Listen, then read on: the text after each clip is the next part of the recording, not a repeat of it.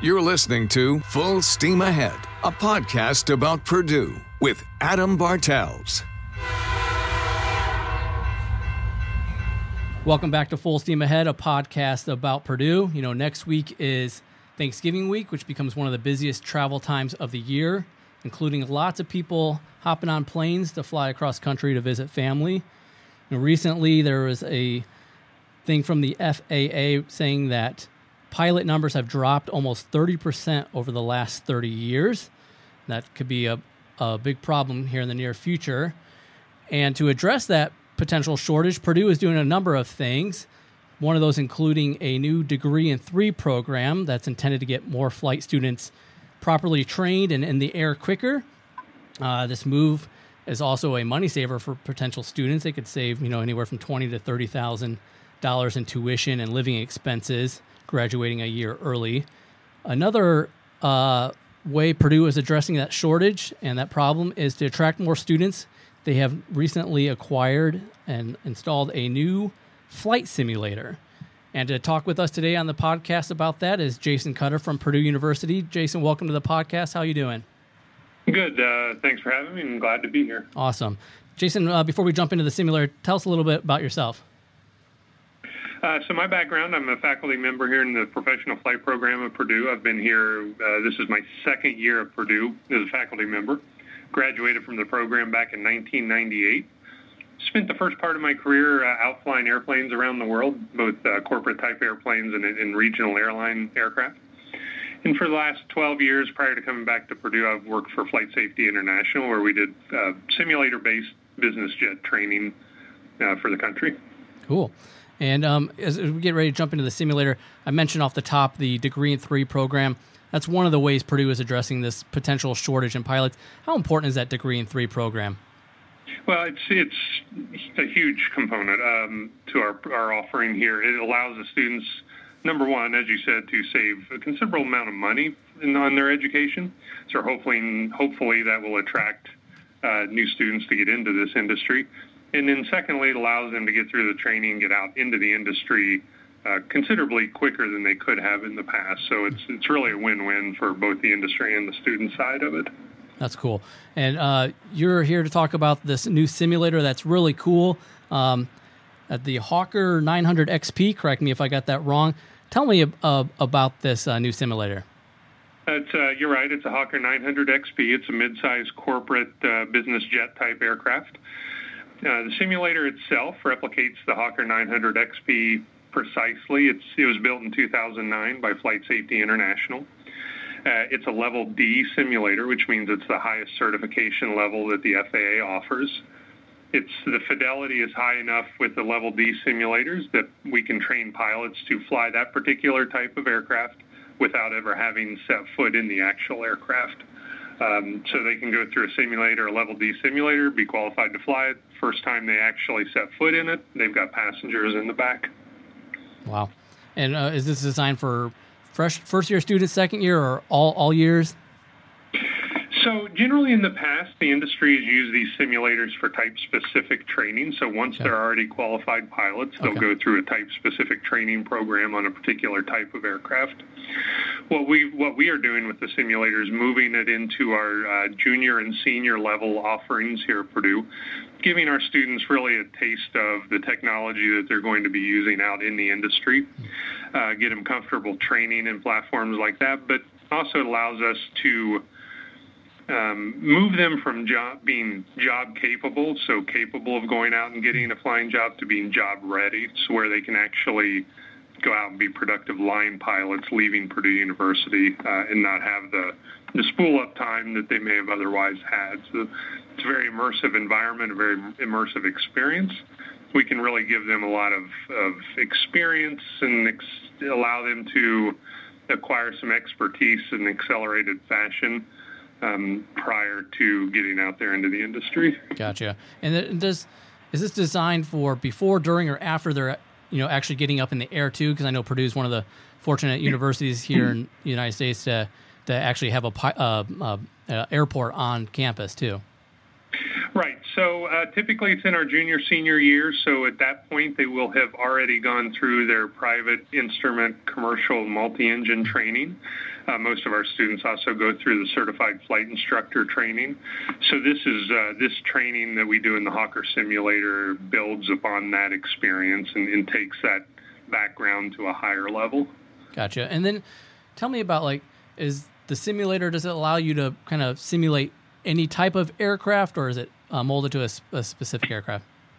No, the level D simulator that we have, it's um, part of that certification is that it replicates precisely a specific type of aircraft. Okay. So it can only be a Hawker 900. Okay, gotcha. Uh, now, it's it, most of the equipment in the cockpit is actual aircraft equipment, so we could literally take it out of the simulator and put it in a Hawker 900 oh, wow. XP aircraft. And for those listeners or myself who might not know what a Hawker 900 XP, what kind of aircraft is that? Uh, it's a twin engine business jet, okay. uh, weighs 28,000 pounds. Um, so to give you some comparison, typical regional jet, a 50 seat regional jet will be around 50,000 pounds. So it's a smaller aircraft, typically a VIP configuration that seats uh, usually around six uh, to eight passengers. Okay and has uh, range to go from, for example, here in Lafayette to the West Coast fairly easily. Okay. And is this the first type of simulator Purdue has had, or is this replacing an old one? Can you tell us about that? So, uh, no, Purdue has a, a, long history in simulation going okay. back to the uh, several decades at least, where we've we've had DC-6 simulators, for example, DC-8 727 simulators. Um, previous to the Hawker 900 installation, we had a CRJ 200 um, AATD, which is a lower level, lower fidelity simulation device. We primarily brought in the Hawker to um, to upgrade our simulation equipment. Since we've put the Hawker in, we also have an Airbus A320 FTD flight training device that's been installed. It's uh, just a step down from the level uh, D device and it uh, essentially level D simulator without the motion system on it. Okay. And we are going to install a 737 uh, flight training device next uh, next month as well. Oh wow! So in addition to the large simulate large aircraft simulation, we do maintain. Uh, three, four, five, six smaller, lower fidelity devices okay. that replicate or simulate our uh, training aircraft fleet for earlier students uh, students in earlier stages of our program to use. Okay, cool. And talk about how that can just kind of change the landscape for these uh, aviation students just to get all this experience. So uh, it allows them to do several things, and number one, it allows them to get experience. And by the way, I forgot that we do also have a flight training device for our Phenom 100 aircraft that all of our students go through as well. So it's uh, we're rich in simulation here at Purdue. It, what that does is it really allows them to get experience in more advanced aircraft, um, experience that they can't get most other places or they wouldn't be able to get most other places. It allows them to practice crew coordination concepts, multi-role uh, flying in, in multi-pilot environments, uh, and we, it allows us to put them in situations that would be either dangerous or next to impossible mm. to replicate in the aircraft or to do in the aircraft. Yeah. So it allows them to practice some of those advanced decision making, advanced uh, aeronautical decision making uh, concepts that they learn about and actually put them in practice into the simulator. Wow, yeah, that was going to be my next question. What what are they seeing in this simulator? Are they seeing like are they flying over the United States? Yeah, the different kind of challenges that are coming at them. So uh, in the Hawker, we have the database that basically allows us to fly it anywhere in the world. Okay. Most of, uh, many of the airports are modeled, uh, meaning that it looks exactly like if you look at LaGuardia in our Hawker simulator, it looks exactly like LaGuardia looks right now today. Uh, not all of the airports around the world are modeled to that level of detail, but many are, so we can provide them with some international experience flying in different parts of the world um, aside from what they see uh, from the landscape, uh, we can change weather to oh, anything, wow. whether it be night or day, rainy, sunny, cloudy, uh, simulate any type of weather conditions, and we can also simulate any type of systems malfunctions or problems that they could have with the aircraft. And I assume this is significant to, to have this experience in a simulator before they would face this in real world situation, taking a you know a plane out from the Purdue airport up there, right? Uh, sure, and we can't even with the simulation capabilities we have. It's it's not practical to simulate everything that they may see in their sure. career or that they may see here while they're at Purdue, even. Uh, but hopefully, it gives them experience handling abnormal conditions and emergency conditions, so that they're more prepared. Whatever they see, whenever they see it, at whatever point in their career, uh, they're able to draw upon that experience they had here in the simulator and and have some basis to react to the situation that they're in. Gotcha. And do students have access to the simulator around the clock, or is it just during you know lab hours? How does that work? Uh, many of our simulation devices they can use primary uh, anytime around the clock. However, our, our higher fidelity simulators such as the Hawker, they do require an instructor to be present with okay. them. So that's typically done during normal lab hours. Okay.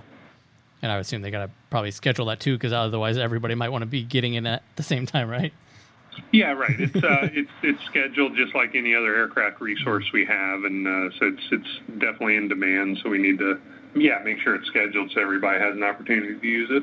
That's awesome, Jason. Anything else about the simulator that I've failed to ask that you want to talk about? No, it's just uh, it's fantastic technology. We're extremely fortunate to have the level of simulation devices and number of simulation devices we do have here at Purdue. Um, and I think it's a huge win for our students. It's a huge win for the industry because ultimately it allows us to put more qualified uh, pilots out there into the job market. That's awesome. If anybody who's listening to this podcast wants to learn or find out more about uh, the simulator or just the aviation program in general, where can they find you guys online? Um, they can search the Purdue Polytechnic Institute. The, the School of Aviation Transportation Technology is housed within the Polytechnic Institute, and uh, we've got a ton of information on our website there. Awesome. Jason, hey, thank you so much for your time. Uh, appreciate you joining the Full Steam Ahead podcast. Uh, you're welcome. Anytime. All right, man. Take care. Boiler up. Yeah. A reminder you can follow the Full Steam Ahead podcast on Twitter at Full Steam Pod. And you can always listen to, like, comment, subscribe to the podcast on Apple, Google Play, Spotify, Stitcher, iHeartRadio, and TuneIn. Thanks again for listening to the Full Steam Ahead podcast. Until next time, I'm Adam Bartels.